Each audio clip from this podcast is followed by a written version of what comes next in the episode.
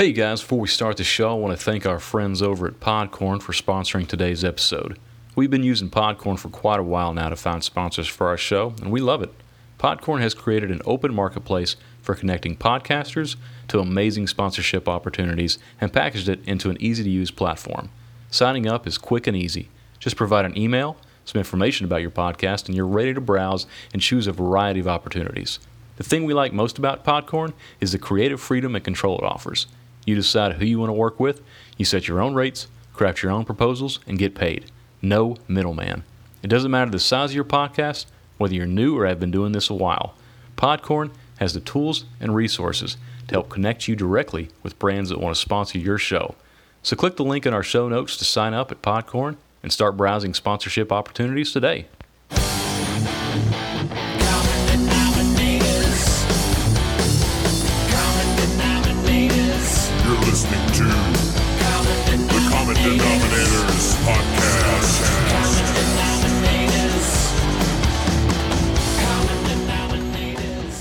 All right, welcome to the Common Denominators podcast. Uh, let me clear up a, a little uh, rumor that's been going around. We're not deceased. Uh, we haven't quit the podcast, uh, but it has been one month since our last social media post.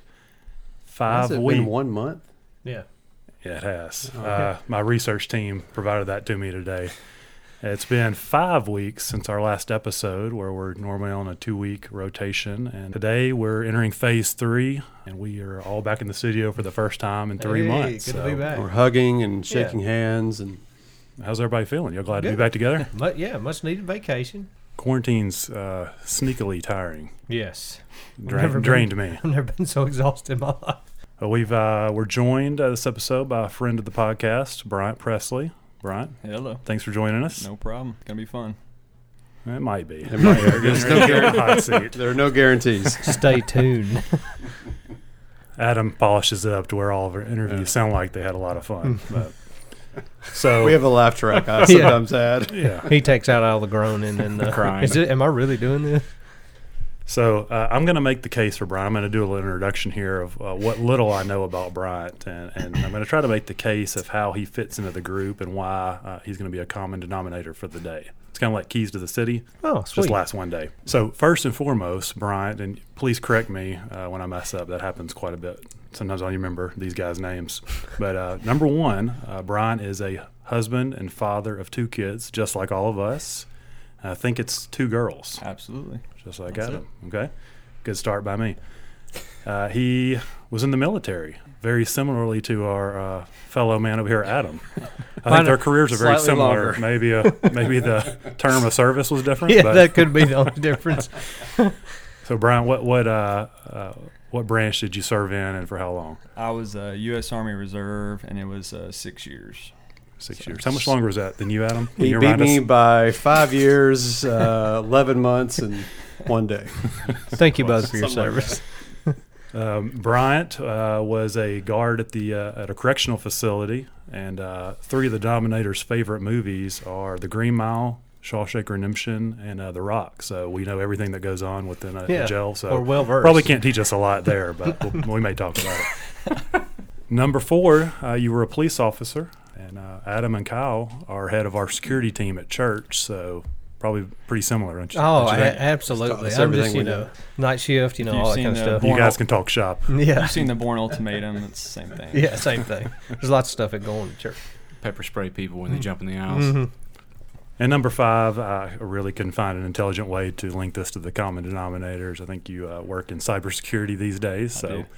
You've had a, a, a wide range uh, in your career. But in all seriousness, I mean, just as a uh, your service in the military and as a police officer, we always say thank you and appreciate that. And I know that's not what you're doing anymore, but we're still thankful. And I know as dads, uh, the older you get, you think back about those and think of all the the risk and the uh, sacrifice that sometimes goes with that. And I, I don't know about you guys, but I appreciate that all the more. Oh, yeah, absolutely. Brian is joining us at, at a great time where we just passed uh, Police Appreciation Week. We're coming up on, uh, we just passed Memorial Day and 4th of July. So a lot of the things that he's done in his career are things that, you know, have been on our minds. So we're excited to, Brian, to pepper you with some questions just about your career and how you got from different uh, places and, and how uh, you know, maybe some of the uh, interesting stories that you'll have to share with us. But before we get there, we've got to do a segment we call Dad Dumps.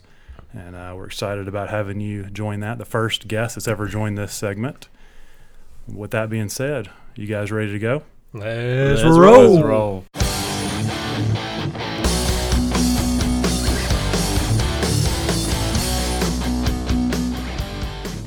All right, so welcome to Dad Dumps. Uh, everybody around the microphone here knows what it is, but if you're a first time listener, uh, welcome. And uh, it's just a time where we share life as dads. Could be funny stuff, could be great memories, could be uh, huge mistakes we've made as dads. Anything in between uh, is fair game for this segment. So, uh, Brian, I know you're new to this, uh, so I'll start us off and give you an example.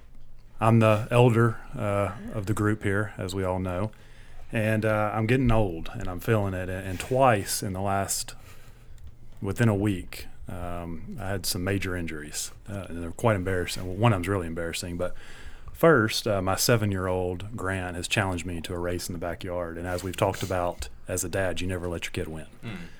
So Kyle was present for this. I'm a witness. Uh, we didn't um, didn't stretch out anything. Took it. I will s- gladly say that I did beat him to the finish line, but it wasn't without uh, issue.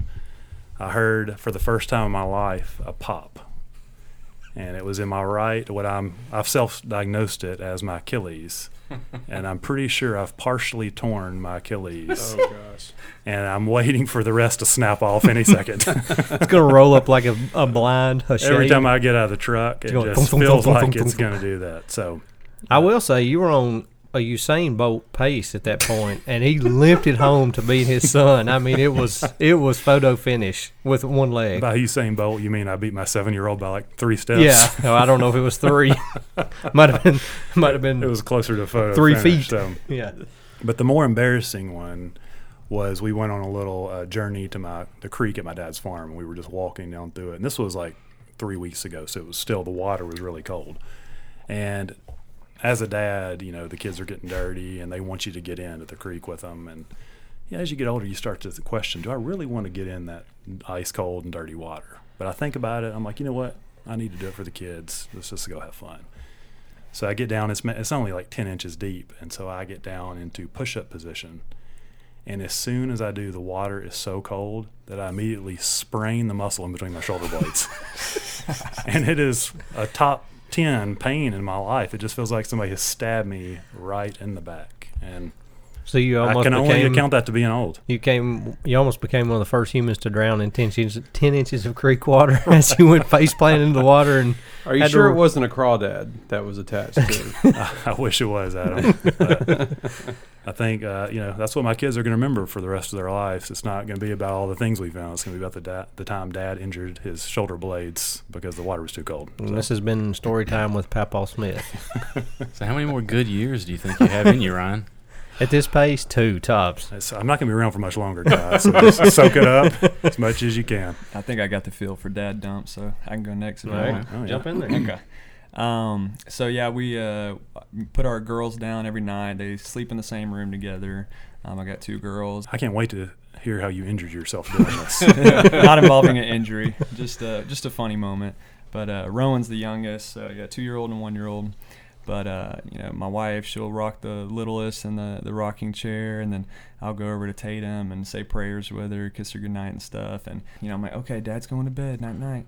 And I give her a kiss and a hug, and she goes, "Come here, let me hug you, let me hug you." And she she always does that. So I come back over, she gives me a hug, and she kisses my forehead, and she says, "Happy Mother's Day." I said, "Okay, thank you." I appreciate it. yeah, I walked out. yeah. Thank you. That's the best. Yeah.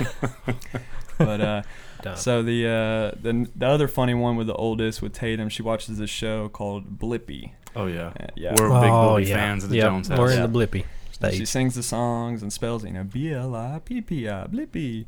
And uh, so, anyways, he teaches the kids all about, you know, dump trucks and garbage trucks and mail trucks and police cars.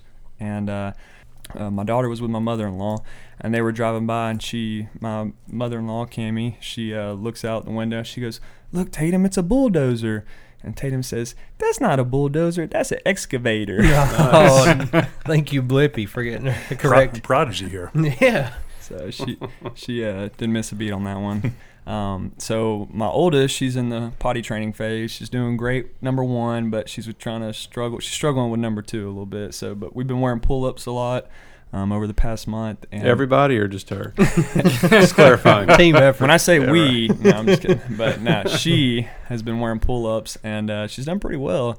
And uh, anyways, it was close to bedtime, and um, I'm sitting on the couch, and they're running around the living room. I just looked, you know, kind of the you know corner of my eye, and I saw Rowan on the ground, and she had something like in her hand. She was bringing it to her mouth. She eats Oh. everything, you know. Oh no. You can kind of tell where this is going. Keep it going. yeah, I'm on the edge of my seat. so so I see the cat. We have a we have a cat, and the cat is standing right there near and and kind of walking away. And uh, I'm like, oh no, Rowan, Rowan, and I go up to her and I grab her and grab her hand, and I'm like, you know, Mackenzie, get in here. And I think the cat just threw up or something, and like I just had her wrist in my hand, and I caught a waft of poo smell. Oh, that And, ain't uh, up. and I was like, oh my gosh. And I was like, wait a second. And then I remembered that Tatum had not gone number two in a while. And it wasn't the cat, it wasn't cat poo. It was leaking out of her pool. and it was a, it was a small piece, but I think I caught it just in time before she, you know, ingested that. oh yeah, that's tough. we knew you'd fit right in on this podcast. And listen, we're in the same phase with Jack. We're in the pull up phase. Does great with number one. He just refuses to poop on the potty, and there's only so much a pull up can do. You know, it's it's not quite the same as the full blown diaper. So man, when he's he's had a lot to eat and he goes wild on that pull up, Hey, we got leakage. I've got another one. This one goes way back, but it's I've got to tell it 'cause it's in the same uh, genre. But Reed uh, didn't like taking naps. He, he wanted to quit when he was like two, so we would try to shut his door to keep him in. And uh, he would always have some act of defiance. Well, one day he took his pull up off Oh, and shoved all the little poo balls under his door. they were lined up like a little family. The ones that were small enough to roll under were fine, but the ones that he had to cram through, it was a rough scene. A lot of cleaning up all day. oh man. Lord. yeah. 'cause as soon as you sweep that door open, there's streakage. Yeah, and I think Uh-huh. I always look back and think, why didn't I take a picture of that? That Oh, would be- yeah. that'd be great. Ooh, I got to give Jackson props. He's actually killing like the potty training game right now. He's become an expert uh, uh, peer on the bushes too. That's like his kind of thing. Whenever man's man. Yeah. his marksmanship? Is it, he it's getting it improved, it's very improved. He's Have got the a nice, bushes started dying? yet? nice arc to it. He's he's got some good accuracy there. So So the Proud frog, father here. the frog pier, the paddle wheel, and the frog is paid off. it's all paying off now. I actually got to tell a quick story, quick uh, dad dump about what happened to us yesterday. Our, our family is pretty much we're done with the quarantine now. We're kind of and it's because of the kids. Like everything kind of came to a head a few days ago because the kids just really got stir crazy. Like I think it's just really gotten to them now, and they've realized that there's just there's not a lot of parks they can go to, so it's driving them crazy. So we're like, all right, we got to do something about this. Thought about going. We literally thought about packing up and just going to the beach, like it was that bad. But we settled instead to go to the Tennessee Safari Park in Jackson, Tennessee. So you know, Not the Emerald Sands Yeah. of the beach or not quite, Tennessee. not quite the beach. But regardless, the kids, uh, you know, they had been to a similar park, and this is a, a type of park where you actually drive through, and the animals like come up to your car, and you've got like all your buckets of food, and you kind of cool. stick oh it out yeah, the I've heard of this. Yeah, So it's really cool and it's very interactive. The kids like it. And so we get there and it takes like over an hour to get in, which is just insane. But um, kids did great, and we're you know starting to go through the line. We already have our food bucket and everything, and Jackson is on on Timmy's lap, and I've got Thea in my lap. Since she's smaller, I can handle a little, handle her a little bit better up there and, and drive at the same time. the giraffe's not gonna snatch her out. Yeah, the yeah, yeah, yeah. And so I've also I'm driving, I'm holding her, and I've also got the you know bucket of like food in in the other hand.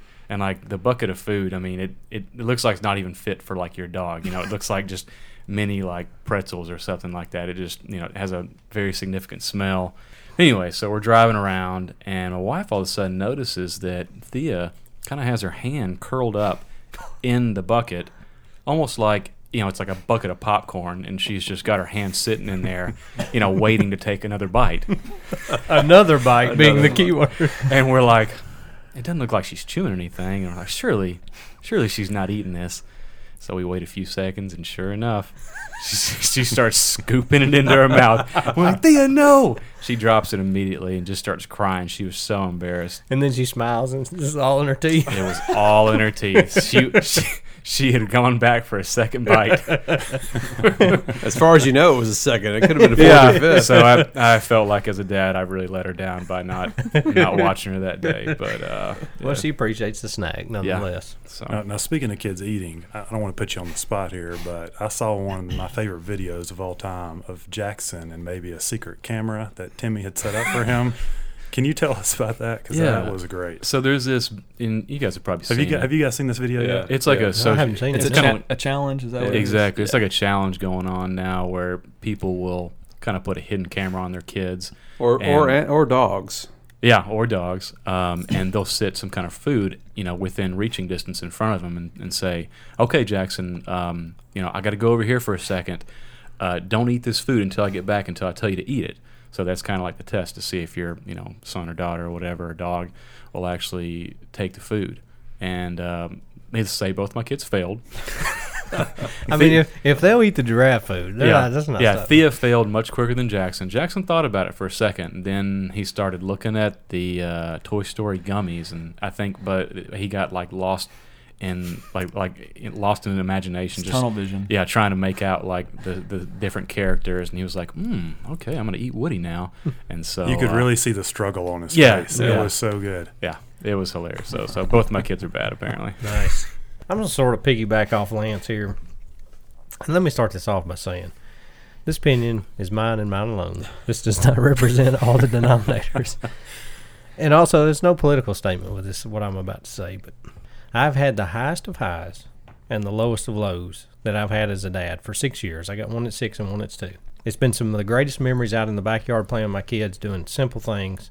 Meaning during quarantine. Yes, during the quarantine. Mm-hmm. And It has been absolutely some of the lowest lows. In the same day, with my oldest especially, in the same day, I have played tag and hide and go seek in the backyard and had to deal with her taking a picture off the wall and slamming it into the wall and laying in the floor and literally having an exorcist type fit where she's flailing her limbs and just screaming all in the same day.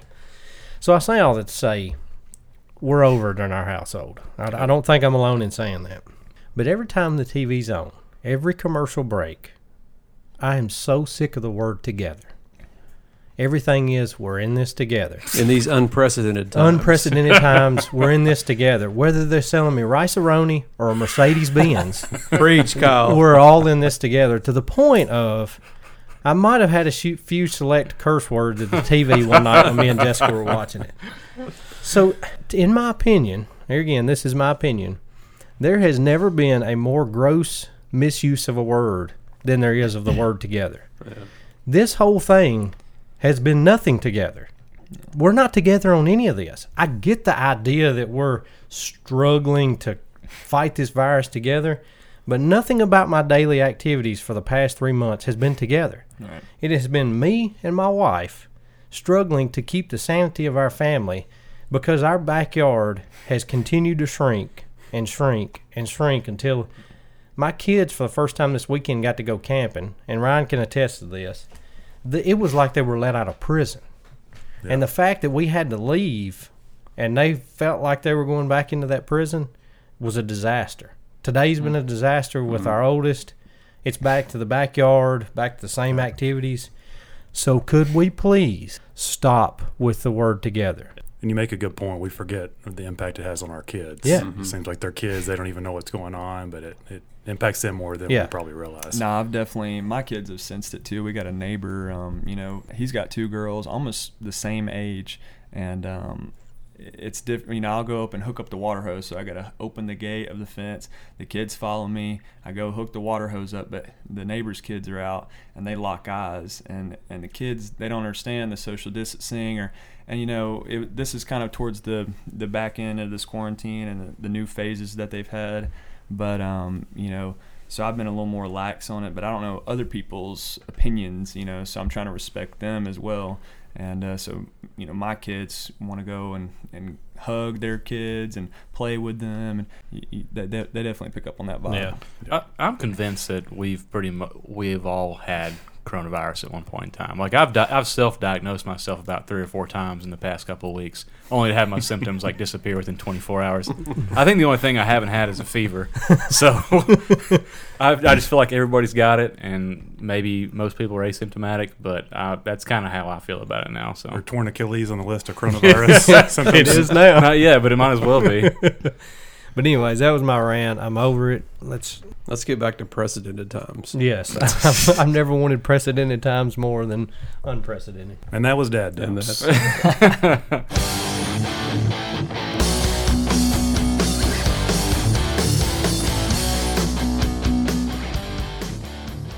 All right, so we we've introduced our man Bryant. He's a friend of the show. We have a few of those. A friend of the shows. Um, he's a listener. He's listened to a lot of our interviews, but we're going to probably do this one a little different. We're just going to kind of chat with our man because he's a he's an interesting cat and got lots of stories. So, Brian, tell us what you do now. Yeah, I work over at Vanderbilt. I work uh, the section I work in is called Enterprise Cybersecurity. Um, we I'm attached to the medical center, so I don't have anything to do with the university. Um, you know, they did split. Yeah, we just do uh, any kind of. Um, my specific role is a IT risk analyst. So we um, do risk on anything technology or cyber for all the medical center, um, and it ranges from medical devices that are, you know, even um, uh, there's one you'll you'll have to look it up. It's called a Da Vinci. It's a surgery robot, and it's the one where the doctor places their face into the machine, and then there's these four robotic arms that operate on the human, on the patient. So it's, Uh, my it's- mind's blown right now. I, Yeah. did, I did not even know that was a thing. yeah. I got a building permit today. Do you want to hear about that? so you know you got to think that thing is attached to the network um, and if anything's attached to the network and it directly involves a patient or patient health information a phi then um, we do risk assessments on it and you know it doesn't have to be medical devices it can be applications on the computer um, it can be servers it can be cloud things you know in microsoft or google cloud um, so just a whole plethora of technology and systems so basically, you're you're the good guy on this end, trying to keep the bad guy from Yes. jacking with yes you know whatever they're trying to. Which still blows my mind. And- People still want to do you- that kind of. you can kind of see the connection between you know jumping from law enforcement to doing this. You know? That's kind of what I was going to ask you. So to kind of jump way back, how does what is your chain of events through your life that lead you into what you're doing now? So take us back to kind of high your- school. Yeah, here you t- take us back to when you were a toddler. How did you potty train? No, I'm just kidding.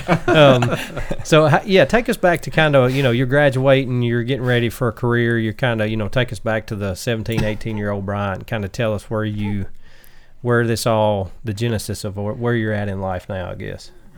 Say plans have changed many times. So yeah, welcome to life, right? Yeah, yeah, definitely. Um, uh, thinking back, you know, I was I was a junior in high school, and you know, typical. You had the uh, some of the different armed forces, the different branches coming in and. Uh, you know, doing speeches in your classroom, talking about joining the Marines. The good old ASVAB test. you Yes, had to take doing the that. yep. ASVAB. Um, you know, you're getting ready to take your ACT. You know, it's, it's just like the ASVAB. Um, so yeah, we had we had a couple guys from uh, different branches come in and talk with us, and you know, definitely sparked my interest. Played video games, you know, Call of Duty. You know, just it was just it's I don't know. It's kind of a at least for me, it's kind of a guy thing. It's just you're drawn towards it.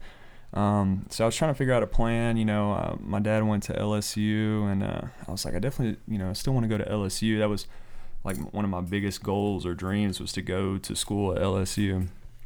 And so I was like, how can I incorporate, you know, doing the army and that, you know? And then I talked to the uh, army career counselor, and they're like, well, you know, you know, we can pay for school, and you can you can do the National Guard or you can do the reserves, and you can get paid to go to school and do ROTC, and then come out and not. So he basically just you know explained the line of events for me, and it started making a lot of sense. And I was like, okay, you know, I was trying to, you know, risk reward or you know pros and cons, weigh my options, and uh, so I ended up uh, deciding to join the U- the Army Reserves when I was 17. And so when you join when you're 17, you know your parents have to do a, I guess like a side signature. You still sign, but they have to agree to it because you're not officially an adult. So how uh, just real quick, how's that conversation go with your parents? Are they like, hey, you know, I need you to sign my report card and also this paper I'm going into the army? yeah, it was definitely. I, I, if I can recall correctly, um, they came into the office, the recruiting station, and uh, you know did like a little face to face, and they kind of explained everything to my parents as well, and they explained the different jobs. You know, it's obviously depending on your scores that you get, and um, you know, there's a whole, whole bunch of jobs in the army besides just infantry and combat that, that people think of. And um, you know, I was trying to form a plan for college, and you know, m- my parents have been very motivational, and they never tried to turn me away from my decisions. You know, as long as they're mature or smart decisions. But Yeah. but yeah, so they were they were all for it. They were like, yeah, that sounds great. You know, I'm glad that you're you know getting a plan, getting your head on your shoulders. You know, still going to go, gonna go to college. Um, and my dad was, you know, I did get accepted to LSU, so my dad was super excited about that, and I was too. And so, uh, but yeah, I joined. Even though you're going to the reserves, you, you go through the whole pool of basic training Oh and yeah, all that. yeah. I kind of didn't explain that. So yeah, with the reserves, once you sign, um, you know, you're still you're part of the army now. Yeah. You're, you're their property more or less. you get the And, uh, stamp. yeah, people always say the U.S. Army is Uncle Sam ain't released me yet. A R M Y. But uh, yeah, so I was drilling. I went to drill. You know, with the reserves, it's, you drill once a month. Sometimes it's three day weekends, Friday, Saturday, Sunday. Sometimes it's two day weekends, Saturday, Sunday. And then you'll have like uh, two or three weeks out of summer where you do annual training. But uh, I was drilling November, December, all the way until May, and then June is when I went to Fort Jackson, South Carolina okay. and did uh, basic training there. Graduated, um, came home for like two weeks until uh, advanced um, advanced uh, AIT. Can't remember what it stands for. Advanced something training. What I can't remember what it is. I have to look that up. But anyways, it's called AIT, and uh, that was in Fort Leonard Wood, Missouri. How difficult was So- basic training? Basic training was it was it was difficult to an extent. I was always athletic, played basketball, baseball, football. I kind of wish, looking back at it, I had focused on one sport and I might have played in college. But because I was trying to do like a jack of all trades type thing, then um, you know I didn't really hone my skills in one particular area. I mean, it's it's a it's a mindset, you know, and they they mold your mind in basic. They try to you know get you to um, They break you down and then build Yeah. you back Yeah. up the way they want you. yeah, they make Yeah. they just make you agree to everything they say, and no matter how stupid it sounds, you just do what they say. And I think the point of that is, you know, when you're in wartime, there's no time for questions. You just have to do exactly what they, you know, grab that, you grab it. You know, touch that, you touch it. You know, reload, you reload. You know, you just do what they say because there's no, you got to make split second decisions. But basic was harder for other people, you know, that were out of shape and didn't Mhm. didn't prepare. So you get you you go through that summer and you're basically prepped and ready. So do you do you start college that fall? Or how does how does that sort of work?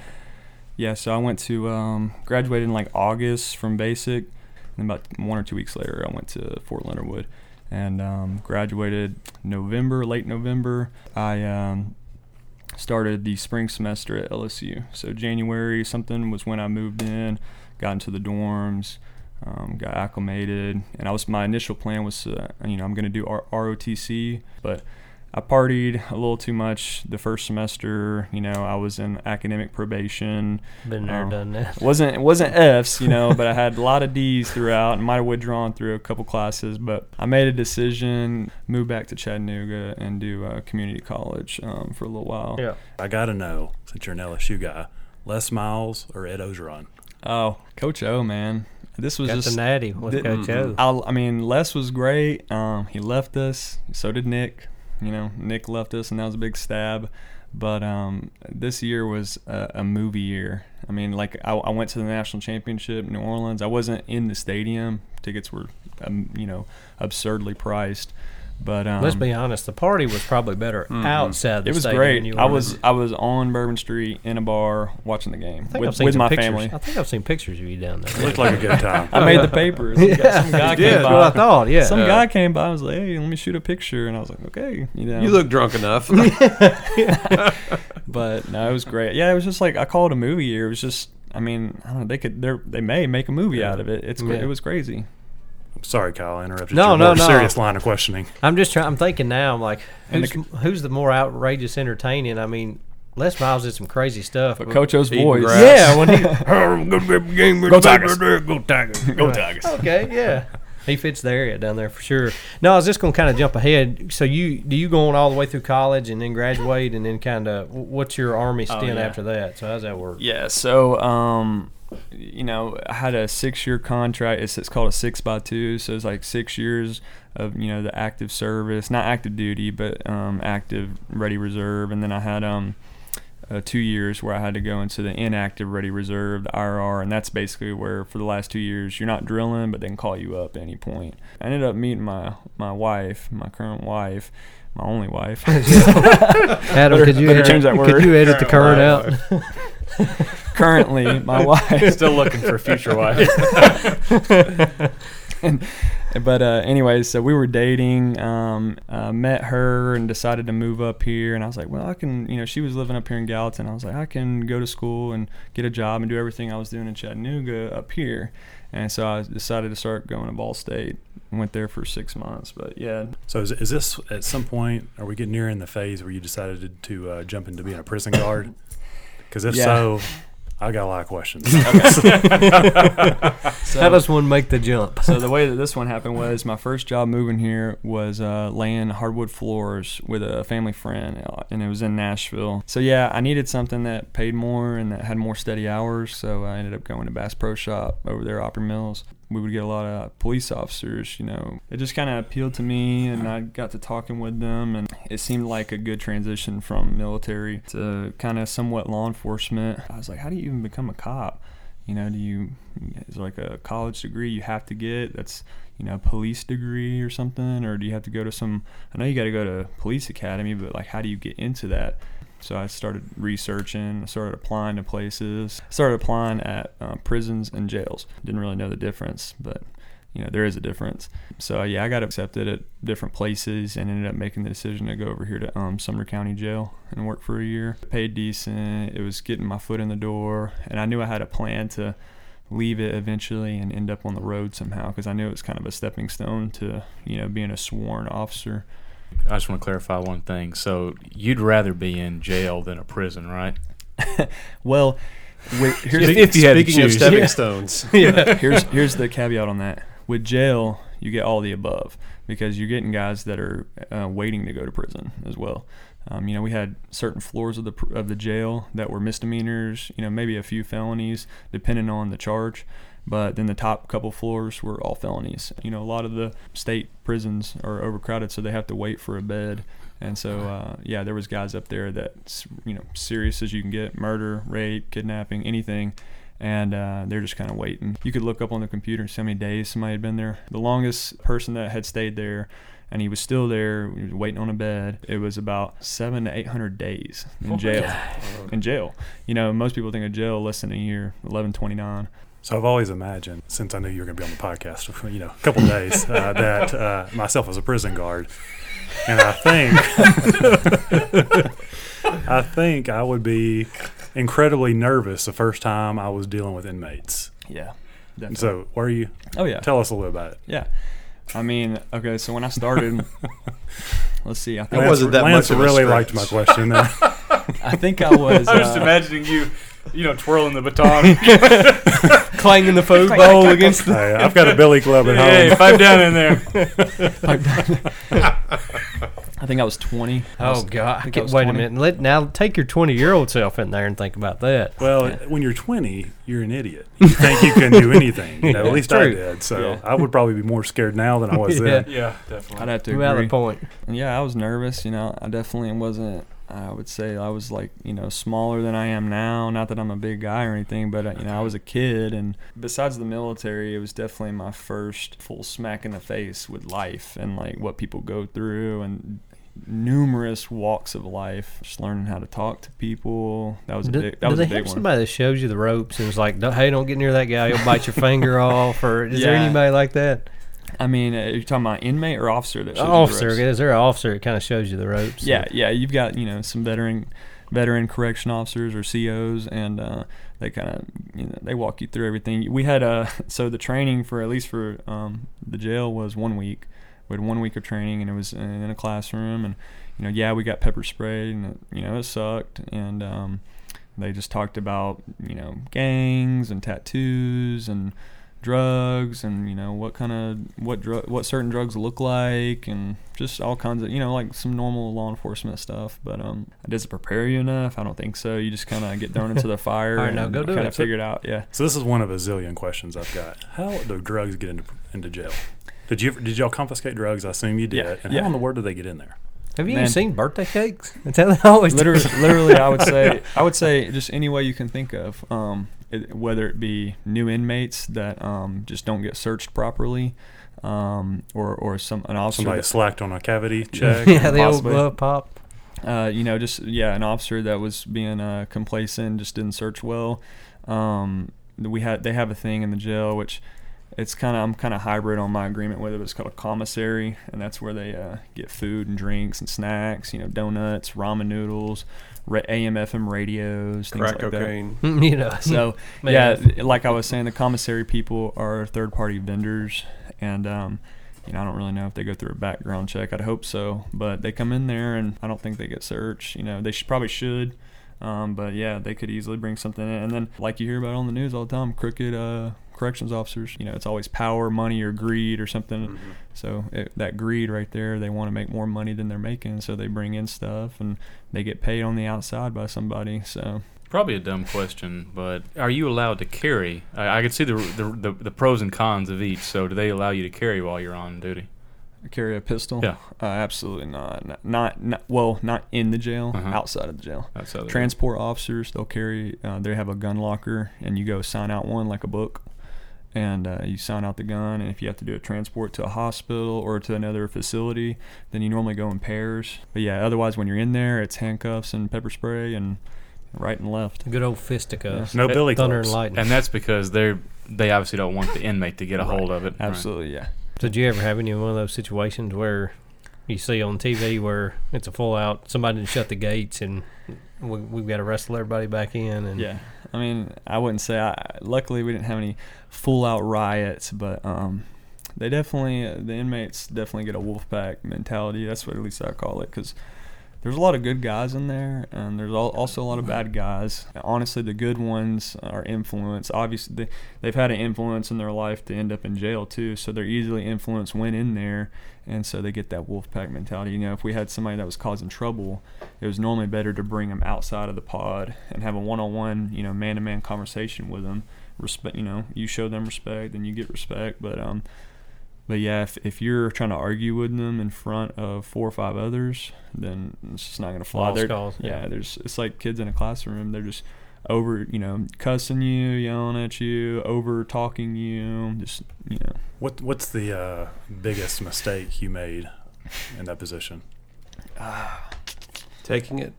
taking it. Nah, nah, nah. I don't regret working there. It was a, it was definitely that stepping stone that I needed. Ask me that question for police, and I've got a few answers for you know. I Do you think really you come out anything. more as a man from being a prison guard or being six years in the army? Which one grew you up quicker? You got me on a good question now. Yeah, I would. I every would. now and then I Stumped them I- yeah, twice. yeah. Every now and then I really So- snap one. Yeah. This So is where we turn up the pressure, Brian. So, Sorry. Answer the question.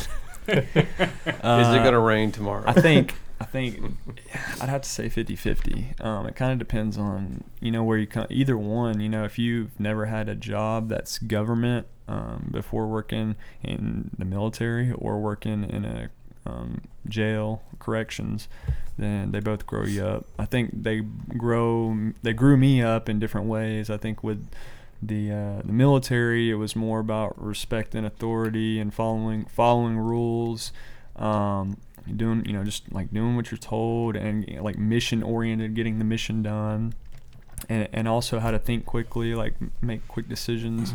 Um, and then with the jail, the biggest thing that I got from the jail was just learning how to talk to people. Because with the army, you don't have to talk to. I mean, you can talk. You talk to people that you know, but now you got people that are kind of against you to an, to a sense. Yeah. You know. So, but yeah, you have to. They're all from different walks of life. you know, some some of them have mental issues, some of them don't, and you have to learn how to, um, I don't know, just have a way with words and talking. You know, your words are your biggest friend. So if you can choose the right words, then that can really avoid a lot of conflict. Dealing with different personalities, probably how to handle situations differently. Yeah. How did you progress out of that job? Did you just come in one day and like, man, I've had enough of this, or it, how, how do you end up going from, or was it always kind of your plan? Did you have a certain amount of time you were going to be in there? Like, I've got to get out of here to move Yeah. on to being a police officer. How how was kind of the end of that part of your career? I definitely had those thoughts that you're saying, and like as far as I got to get out of here. Um, but they were that was from the from the start where I wanted to. Uh, I knew I wasn't gonna like retire there. So, um, anyways, I uh, Could, could not to interject, but I can imagine in that job that although you're you're going in and out to work, it almost feels like you might get sucked into that world a little bit because when you're working, you're in the jail, so Yeah. it's kind of like you're in Serving almost yeah in that environment. Is it is that Yeah. true? I mean, I, I would have to say I don't, you know, I don't know all those men and women that were that uh, are inmates in that jail, and I don't know where their morals are. But for me, you know, my my personal morals and my faith um, are strong, you know, and so I try to, uh, you know, although people hear, you know, you hear those, you know, voices where you're like, you know, make this choice or do this, you know, and you have to fight against that. You know, no, I'm going to do the right thing. So, um, yeah, you know, I, I always adhere to my morals to where I, I knew I was never going to get sucked down that world and um, I had a different plan. You know, I think that was the biggest thing. I just had goals. I had a plan. I had a vision, so that kept me on the right path from, you know, trying to do anything to, to mess all that up. So, Well, I'll, I'll save my questions about lice baths and uh, shanks for later, unless, unless y'all really want me to ask those. I got. I think I got an answer to your one earlier about um, a dumb mistake that I made. Luckily, it, it ha- uh, paid off better than you know it could have gone. But um, so yeah, we had a time where um, the inmates they like to make uh, what they're called water bags, and so I forgot what the weight of a gallon of water is, but like they know. I think Right at eight pounds. yeah, seven, eight pounds, something like that. So they know that, and that they'll do the math, and they'll fill up a uh, trash bag with a certain amount of gallons of water to get a certain weight, and then they'll tie it to a broom handle or a mop, both ends, and now they have a bench or curls, or that's how they work out. And uh, they they're not allowed to; it's considered contraband. Um, so yeah, you know, there's one time where I was doing like a check or just you know going to each window and looking at them, seeing what they're doing. And So I got to stop you again. Contraband. Somehow a, a broomstick and two trash bags have been snuck into a cell. How does this happen? well, they get cleaning supplies. mi- you've answered nothing. My mind is still blown on how this happens. so yeah, they get they get cleaning supplies. They're, they're allowed to have trash bags. They're they're thin trash bags. So um, you know, if somebody was to put it over your head and try to you know Try to kill you, suffocate it can just. Could you can just imagine the tear guy it. that has to bring the mop handle in in his butt? yeah, we have mop handles. We try to use um like the the plastic or metal ones instead of the wood ones that can easily be broken for like a weapon. But um but yeah, they're allowed. They're not really. They're allowed to bring the supplies in their cell, but they're not allowed to like hoard them or they have to share them, and they can't just keep Okay. them there the whole time. So obviously they they had these things and they had you know accumulated some extra trash bags. And uh, so I'm doing a check, looking in the windows. Um, you know, they're not allowed. I mean, they do go in each other's cells, but they're not allowed to have five, six, seven deep in the cells. And um, I look in the window, and there's like six guys in there, and it's a tight, small cell, but they're all in there. And, and I'm like, what are they doing? So I call the door number, you know, on the radio. It's got a little number on the door. I call it. The uh, tower pops the door. It's a magnetic lock. Pops it open, and I'm like, what's going on? and they're all they're like, oh, we got caught, you know, and they're all working out. And they've got these water bags, and they're like, come on, CO, get in here, hit you some, hit you some reps. And I'm like, no, we can't do this. Y'all know y'all aren't supposed to have that. Come on, let's go pour it out in the pour the shower, pour the water out in the shower, or pour it down the drain. And I'm like, no, come on, get in and hit some reps. And I was like, okay, I'll get it. what the heck? Just bust out a few. I really want to see if I can do it. and they had I think they had it at what they told me. I don't know if it's right. It's just their their math, but they said it was up to like 115 or 120. So they had some weight on there, big water bags. And so I got in there. There's six guys in there. I mean, they could have closed the door behind me and just started wailing on me or murdered me. yeah. But I guess I don't know. I guess I had enough um, trust in these guys that I didn't know.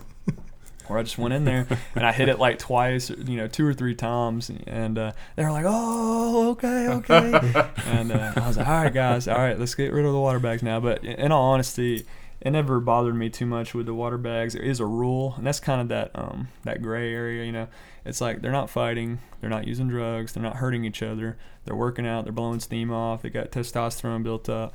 So it's it's that it's that mixture. You can pick and choose your battles. Some battles are like a hard line, but some of them are like you know, okay, you know, y'all are just working out. Sounds a lot like parenting. yeah, Prepared you early. yeah. So, I guess the, the next, obviously, you were you moved from there to being a policeman. Right. So, just kind of walk us through that. I've got more uh, juvenile questions about police academy as well. Yeah. Um, so uh, I was doing school at the same time while I was uh, a corrections officer, and it was online. Um, and I was applying heavily at different agencies, and uh, you know they're asking the questions, "Do you have a bachelor's?" and stuff, which is not needed, but it helps. And um, they're you know asking about your law enforcement experience, and so I did have the corrections to you know, say that I'm I'm familiar with the the field. My, I remember my dad telling me growing up, like if you want something, you just you just chase after it, and you don't let somebody give you a no. You just keep going, you know, and uh, until they give you a yes, and, and you can get you get your way a lot. So I was like, okay, that you know, that's kind of like something I live by to a certain extent, you know, depending on the situation. But with this, I was like weighing out the agencies and the pros and cons of working at different cities. And uh, Metro paid a lot, big agency, lots of opportunity to grow and move around. And uh, and they also uh, you know they paid for your police academy. Some some agencies they can um, nominate you to go, or you can pay it out of your own pocket, and that was definitely not an option that I was looking at. So I applied at Metro, and I went on their website, and I found a list of background um, investigators, the detectives. There was like a list of like six or seven detectives that do background investigations, and I was like, eeny, meeny, miny, mo, picked one literally, and then uh, emailed him. I was like, hey, you know, I'm so and so. I applied a couple months ago. Just haven't heard anything. Just wondering where my application stands. And uh, I think he called me like um, the next day or emailed me. It's like, hey, uh, can you come in for an interview? I got your file pulled up. Can you come in this week? I was like, yes. So that's what I'm talking about. Where it's just taking the initiative and trying to. So uh, luckily that happened. Um, you know, I would say definitely a godsend. Um, I'd prayed about it for sure, and um, did the background investigation and you know did the uh, polygraph. That was like nerve wracking just because I don't know, just the stereotype around polygraphs. And um, you know, not that I have anything to hide, but it's just like you're You hooked- come out feeling like you do ha- have something Yeah, to hide. exactly. Like, man, You- I failed that miserably. yeah, yeah, and you're just like, how far back are we going? Like, I'm sorry, I punched my brother when I was three. You know? so, uh, but yeah, you know, passed everything, and then uh, so I started working property and evidence, where all the drugs and the cash and the guns, which was super cool because uh, I got exposed to that early on. I had all the, they have sworn officers that work in there too, and so they were all you know, ecstatic to show me like, hey, look at this. Look, this is a Tommy gun from the 1930s. You know, a real one confiscated in Nashville back then. I was like, whoa, this is. They have like a Barrett 50 cal that some guy had mounted on the top roof of a car. You know. And I was like, "This is." I was wondering what happened to that. That's where it was, Adams. but uh, Ripped it right off my Camry. and uh, absolutely, they have a you know a drug vault, a giant vault of drugs, any drug you can think of, like floor to ceiling, like you would have shelves in your garage, and uh, that was super cool. I mean, we even uh, the sergeant over there, they have like a they release evidence after so many years. The judges will do a sign off, and like maybe a case has expired after some so many. Uh, you know years or time or maybe a person maybe a, um, a defendant has died so the case is irrelevant now. Um, so they'll you know it's time to get rid of that evidence. So anyways they'll have the judge will do a big sign off on, on property that meets that criteria and they take this giant um, they we went and rented a Penske truck and they filled it with drugs yeah we, we like it was Got to like- get the get it back on the market. Yep. That's not the end of the story It's been it's been aged too. So. this is Nah, refined. yeah, most of it is like really rotten. Stimulus. But yeah, so they fill it in these duffel bags and um, Dump they, in- they, dump in the river. They fill the Penske truck like just as max capacity, and they had Metro SWAT escort um, us, and we rode with them, and they drive like all these unmarked vehicles, trucks, F one fifty, all kinds of stuff. But uh, we drove it to like some place in Alabama, some um, garbage site, you know, a dump site, and they had this incinerary there, and, and you can smell it. And if you stand around, that's the best contact high you'll ever Man, get. if I'm a crackhead, that's where I'm going to try to Yeah, just get, get some down- of that stuff for get its downwind. Yeah, get down.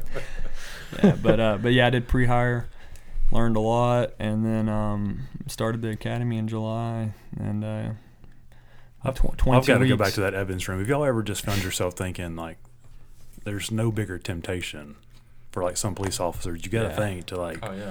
Sneak a little of that cash that they found, Yeah. Oh, yeah. or the gun, There's or a- whatever. The guns would be it for me. Like, where'd you get all these guns? Don't worry about it. Yeah. yeah. I'm thinking like they might miss a gun, but you know, a twenty would they? You know, there's Hey, just right. got to be that going This will blow your mind. places. So they do uh, uh, some sort of policy or, or program they have set up, but where you're allowed to um, certain certain uh, pistols and handguns that have been used in crimes or that have been seized and confiscated, they'll let you check it out, and that can be your backup gun for the duration of your time. Yeah, you have to sign some paperwork, obviously, and then you have to qualify with that particular weapon. But that backup gun. So now it's kind of it's kind of cool that you know robbery guy's gun is now working for the other side of the line. Don't So- they? yeah. Don't they still auction off some of that stuff too? Don't they have like police auctions and whatnot? Yeah, whatnot? there's a website, like a public website. Um, I can't remember the name of it right now, but Metro's got one where they auction off TVs, couches, seize property, just anything. So, so back to the police academy. Compare the police academy to, to basic training. What what's the similarities? How, what, what's your differences there? How does that how does that compare? I guess. Yeah, basics, uh, a lot more screaming and yelling. I mean, they're screaming and yelling in the police academy, um, but a lot more screaming and yelling in basic. I guess they're trying to get that, you know, get you ready for war. And um, lots more PT, like physical, a lot more running, a lot more exercise and you know muscle failure, push-ups, sit-ups, in this in uh, in basic, and uh, and then with the police academy, we ran a lot and and did a lot of physical things, but we had a lot of classroom time. Yeah. Like in the classroom, at some point you're you're hitting the classroom every day, and it's a, a plethora of topics. You know, from not just law, um, that is a huge part of it, but um, you know about um, verbal community. They call it verbal judo, how to talk to people. Um, you know, handcuffing techniques, proper handcuffing.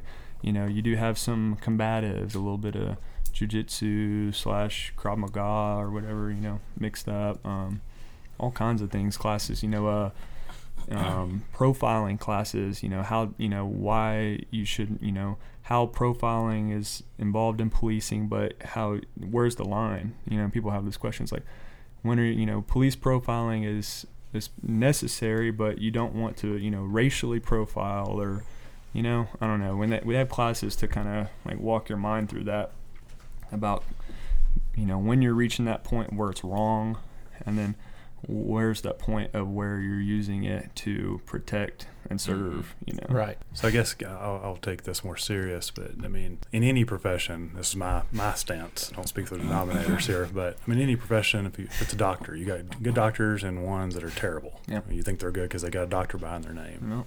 Gas station attendant, whatever it is, there's people that are trustworthy and good. And I think about in my life, I mean, in my adult life, how the perception of police has changed from maybe a few bad apples at times that have done things that have kind of stained police in general. So I mean, what, I guess from your perspective, did you sense that? I mean, uh, how impacted were you by that? And maybe second question would be, what did you guys kind of do to counteract that? Yeah.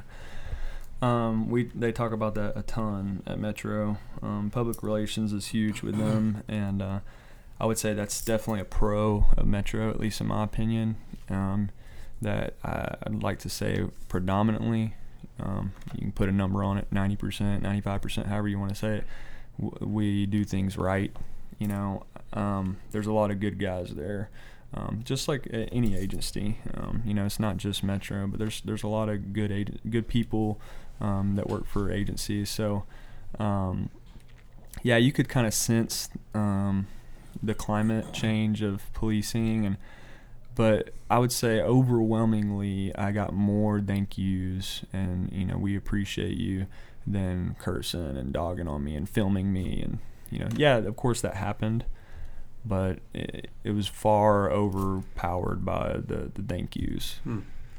And unfortunately, I always, you know, it, it's a lot like a lot of things in the media, and that's a whole other podcast. And we're not much of a political podcast, but for every one bad story you see, and you know, there's one probably going on right now about a police officer that uh, unfortunately gets all the attention. Some- sometimes it should. There's there's no doubt it's times it's justified, but you think about around the country. Just think about in Metro today. You know, 20 miles down the road from us, how many thousands of police interactions there are today with the public Yeah. that from helping somebody mm-hmm. to questioning somebody to pulling somebody over to whatever. How how many of those go well? You got to think the percentages like you said 95 96 97 what it, it's a high percentage of just guys and ladies doing their job every day helping people doing what they swore an oath to do.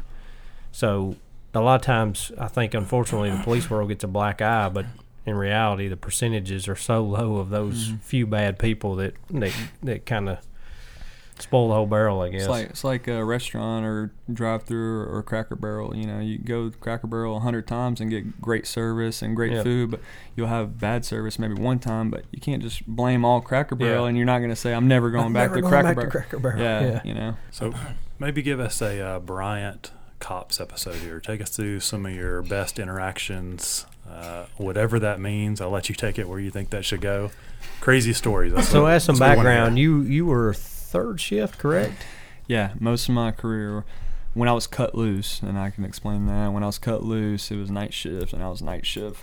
It worked best um, the whole time. So, yeah, you do. Uh, graduate the academy. I graduated December of 2015, and um, then you ride with an FTO, a field training officer, for six months. Or five months, and um, and they alternate. You switch between. You don't just ride with one guy. You, you kind of flip flop shifts and flip flop FTOs. But normally, your last place that you have an FTO at is where you get cut loose, and that's where you're on your own. So yeah, I was cut loose north midnights, and it's like eleven to seven basically. When all the fun stuff happens. Yeah, happens. in North Nashville, nonetheless. Yeah, uh, Bordeaux, and the project. Be a helmet when you got the right gear. yeah, yeah. No, And, yeah, uh, like uh, yeah. armor. Anyways, as far as stories, I went actually last night. I cracked open my file folder and read through a whole bunch of old affidavits. That's just you know where you swear out a warrant for somebody's arrest. Do you kind of remember your first oh crap moment after you got cut loose? Is there kind of one that really sticks out to? Not not a oh crap moment. I definitely when you're cut loose, you're you're texting a lot. Like uh, you know, texting a more senior officer. You're like, hey, uh, here's the situation. What do you think? And, and then they give you your, their opinion. You know, well here's here's what policy says because you got to interpret a lot of things going on. You got to number one, you're just human, human uh, morality and, and ethics. That I would say that's above all. And then number two, the law, the state law. And then on top of that is Metro's policy. So you got a lot of things that you're thinking about on a call and what what applies to this call, what doesn't apply. And you got your human instinct in there. Like, Yeah. is this guy doing something? Yeah, Is- you have human. Why is he instinct. standing out there with a bazooka? Is that Yeah. like something? So I, I didn't really have. I mean, I, I'm, I might have. It's just been a while. Um, so I don't really recall one where it was like I don't know what to do moment. Um, kind of. I guess I kind of had an idea of what to do always, but I still had questions, and that was the best thing is just to ask a lot of questions. Um, you know, ask the person, "Do you want me to arrest you or not?" And there's always no. So Yeah. I can see why you passed the polygraph test. You're very laid back Yeah. and individual. So, anyways, uh, so this story is we got dispatched to domestic, this apartment, and um, you know it's got it's always got some call text on your screen, kind of gives you like four or five sentences of barely what's going on. So you kind of pre- you know prepare yourself, and you're reading it as you're driving. But anyways, so we get to the scene. It's a second floor apartment. And we go up there and we knock on the door and we can hear some screaming and yelling. And all of a sudden, door opens, female's pushed out, and then door shuts, locks and she's there and she's screaming and crying and she's uh, got some visible marks on her face and we're like hey you know what's going on she's telling us you know they got an argument it obviously got physical because she has marks and so we're like okay um, and we're uh, knocking trying to con- make contact with the male and ask him his side of the story. He's not answering the door. And at this point, we've got a, a victim, supposedly, because we don't have the other side of the story, but we've got a victim with visible injuries. And the law in Tennessee is if you, you have uh, those criteria, you know, physical injury, it's a shall arrest for domestic violence. They take it, you know, real serious in Tennessee. Um, so we have enough probable cause that a domestic assault has happened based off her injuries and what she's telling us, her story. And also other things go into factor as far as we look up the address if they've ever had prior history of domestic violence. So that's another thing that we look at. We're beating on the door, yelling. He's not answering. He, he talked to us a few times, basically just yapping back and forth, but he's not really going to open the door. We get the maintenance guy, luckily. He gets the master key. We form like a little stack. We got officers up front with long guns, either a shotgun or a rifle. We got officers, you know, middle, maybe with like a handgun. So I got the taser because you want to have both options Mm-hmm. available if, quickly if you have to go lethal or less lethal. Mm-hmm. So we open the door, we go in there, tiny apartment, start working towards the back, and the guy's sitting in a La-Z-Boy recliner, both hands clearly visible, no weapons in his hands, you know, on the armrest and the two kids, his two kids, real young, right there, and they're watching TV. And uh, we quickly, you know, some of the guys holster up. I grab one arm, another officer grabs another arm, and the guy stands up. And he's like, "Man, don't be doing this in front of my kids. Don't be doing this in front of my kids." And he's actively resisting. He's not punching at us, but he's like jerking like a like a bull. And so I just hook his arm that I have. I'm on his right side. I pop open my OC spray and my, my belt right here. I wear it on the front and I just reach around and I spray him in the face, and I got him straight in the eyes. But the backsplash sprayed off the right and left, got me in the eyes, like mainly in the left eye, and got the other got the other officer in the right eye. You know, So you, you, between you, y'all got two good eyes. so and uh, and on top of that, you are supposed to yell um, clear, you know, before you're about to spray. But it was heat of the moment. I just slipped my mind. I didn't say clear. It kind of lets officers know back up. I'm about to spray this guy. But we were already, you know, actively, you know, engaged with him. And so, yeah, I sprayed him. As soon as I sprayed him, he's limp, you know, like Gumby, just flip flopping around.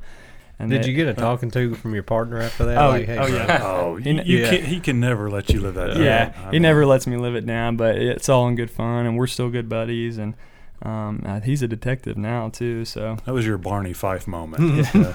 it's funny. hey, it, it- we definitely you know did what we were supposed to do, and nobody got hurt. You know, so Which denominator do you think would best uh, take a tase? Oh God, mm, I do Mm. not want to get tased. I'll tell you this: I will take a taser any day over spray Really? because uh, they call it riding the lightning for the taser. Uh, it's only five seconds, and yeah, it's powerful and it locks you up, but it's quick. The spray is uh, like immense, immense pain, fire, heat. It just burn, and it's in your eyes, and it lasts hours on hours. And even after you've got it out, it can reactivate Ugh. the little beads. You know, they can pop if they're on your skin, and if you're uh, showering or something, it can get anywhere on your body. It can burn. So Yeah, tase me, bro. I don't want Yeah. any part of the pepper yeah, the spray it, it hurts. Do you lose control of your bowels if you get tased too? Does that ever happen? it didn't it didn't happen in our class, but I would not doubt that that's possible. I think I've actually seen some YouTube videos of that. But um, That man. oh that yeah, your rough. question was about um, uh, you said who would Uh, what- get I mean, based on what you know about us, who who could take the tase the best? Uh, I don't know if I could. Everybody reacts differently, so I don't think face value is a way to assess who's going to take it better. So we're just gonna have to get Good PC tased and see. Yeah. That's what it sounds like. Line up, boys. Line 'em Line up. Line up. Stay tuned. So yeah, my last place I worked was Central Precinct uh, downtown. It's definitely more than people make it out to be because they always say it's just you know you're on Broadway and it's just partiers and drunks. There, once you get outside of Broadway, there's just a lot more going on, and it encompasses because it's actually the center of the city, so it gets everybody from every precinct. They all drive through Central to get to other places, so you can get you can get anything there. And they've got uh, the mission, the homeless shelter, and um, you know there was a guy working there by the name of John Anderson, and uh, I'd met him plenty of times um, between 2015 and 2019 when I left. Talked to him, uh, you know, when we when you kind of see other officers that you don't normally see when y'all make arrests and y'all happen to be at booking at the same time. You're like, hey man, you know, old friend, how's it going, man? You know, I don't, you don't get to see each other much, and you, you rarely see like the uh, officers on the day shift, maybe when they're coming on work, but um, because you know your whole lives are literally opposite from people that are on day shift. Um, you definitely see the evening shift guys because they kind of prep you for what's about to happen in your shift. But uh, yeah, John's a good guy. You know, he's got red hair and a red mustache, and but just on my encounters with him and my short conversations with him, um, you know, great guy. And uh, last time I talked to him was um, about two days before he passed, and uh, they had this badge from 2019, and it was a like a commemoratory badge, or um, and it was the new headquarters. But I remember seeing John, and it was on like a some shooting scene. Um, you know, it was on the crime scene. We're chit chatting, and um, he was like, he was very adamant about joining the motors team. You know, with the motorcycles, there's motors. We were talking about that, and I saw his badge. He was wearing that commemoratory badge, and um, I was like, "Hey, you're wearing that?" And he's like, "Yeah." He's like, "I just wanted to wear it uh, one night and then put it away. That way, I could say it's actually been worn." He's like, "Yeah, when I retire from Metro." He's like, uh, he's like, I'm gonna keep my my cat badge, my regular badge, and keep my, my motors jacket. I'll just tell him that I lost it, you know. And I was like, oh, you know, just laughing about that. But uh, so yeah, fast forward two nights. It's uh, July 4th. You know, we started obviously working night shift. It was July 3rd, and it rolled over in July 4th. But me and my buddy, we uh, was on a flex team. We rode um, partners, so we were two two men in a car we heard on the radio that there was a crash, and then uh, we heard that it was a Metro police car involved, and so immediate lights and sirens, like we're booking it and we're heading there, and we got over to the Woodland Street Bridge. We hear over the radio uh, an officer that we know that was on patrol, and uh, the patrol officer that made it on scene. He said, "Everybody stop! Nobody come here! You know, nobody." Keep coming. He's like, set up a perimeter, block down every single street and road that leads to this area, and we're like, what is going on? And uh, and also on the radio, dispatch had mentioned that the car um, had caught fire. Some of it had caught fire, and so we're like, okay. And, you know, I've dealt with police car fires before, and the cars are a lot of them are junk and they overheat. They've been in commission for years. So, you know, I'm thinking maybe engine caught on fire in a small fire, or sometimes internally, all the computer and the microphone and everything wires, you know, something can light up in there, a little small fire, but enough to put out with an extinguisher. But uh, so we blocked the Woodland Street Bridge. We had officers from all different, um, you know, jurisdictions within Metro, different precincts, coming and um, helping us set up the perimeter. And it wasn't even, it wasn't even four or five minutes later. They said every central precinct officer um, leave your post and meet at the Shoney's parking lot. We're like, what is going on? So we meet at the Shoney's parking lot, and there was a group of guys already there, some of the sergeants and supervisors, and uh, I can see John's car. Um, he had wrecked into a pole, or at least that's my initial thoughts. I don't know how it happened. If he just crashed into it, if he spun and smacked it, or what. And I and there was no other car there. It was just his car and uh, you know there was smoke and a little bit of flame still, but I couldn't obviously couldn't see John. Didn't think anything about death, and, and you know being involved. Um, and anyway, so you know this is this is quick. This is all happening super quick. There was not hours and hours or anything. It was five minutes after we had tried to block that street, and so we go over to the par- parking lot and they got this little powwow set up. There was a supervisor, and first things he said when I got into the circle, he said, "You know, guys, I know this is a tough time for everybody."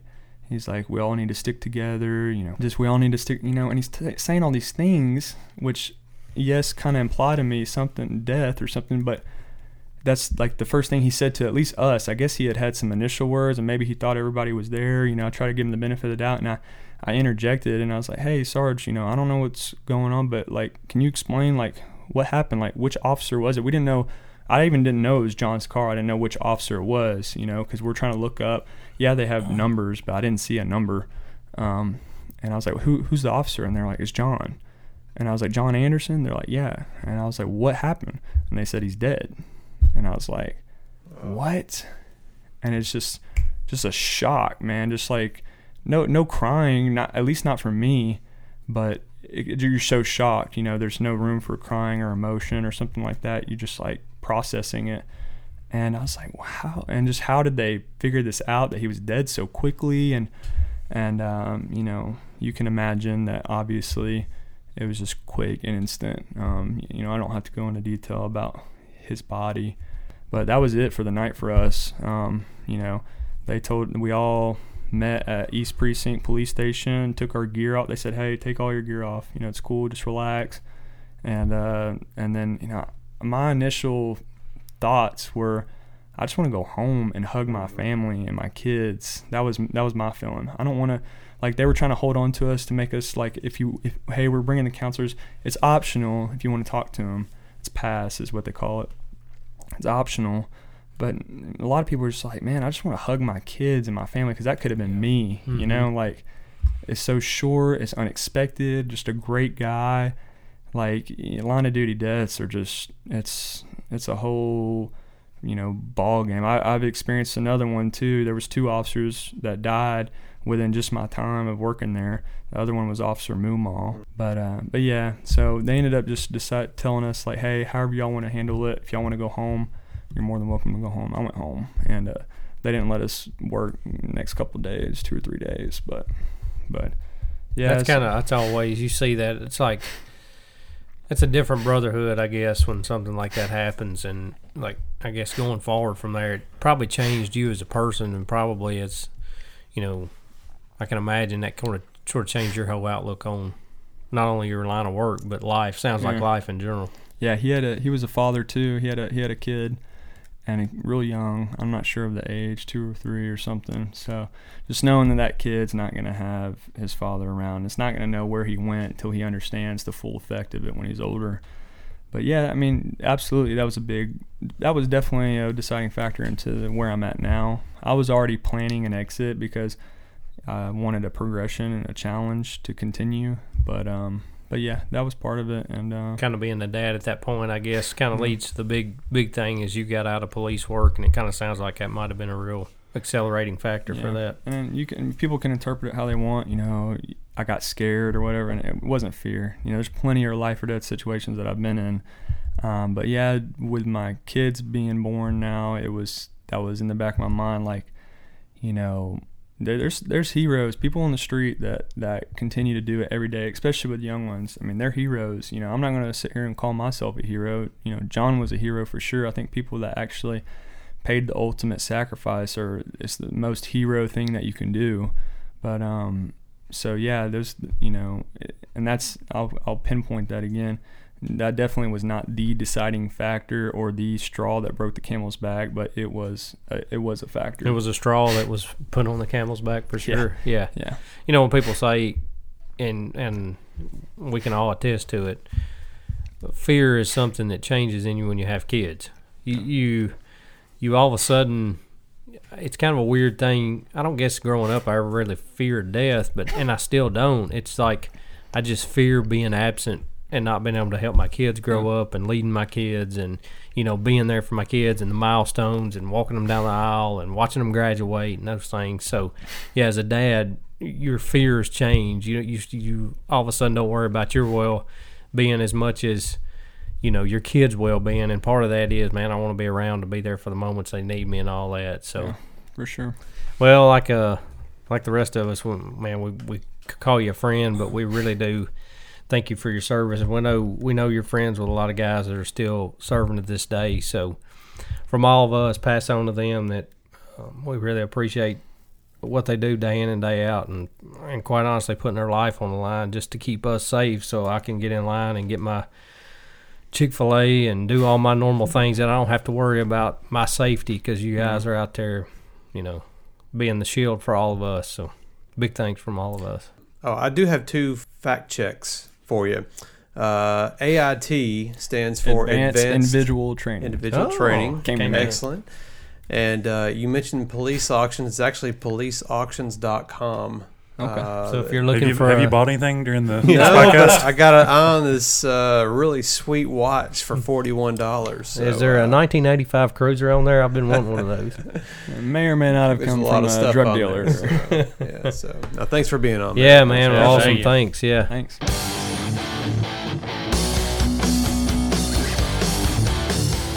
That's going to do it for today's episode. Thank you so much for listening. The denominators are Ryan Smith, Kyle Binkley, Lance Jones, and me, Adam Ray. Thanks to Chet Roberts for providing our music. If you like what you heard, please hit that subscribe button and tell a friend. You can also find us on Instagram, Facebook, and Twitter at Common Pod. That's C O M M E N P O D.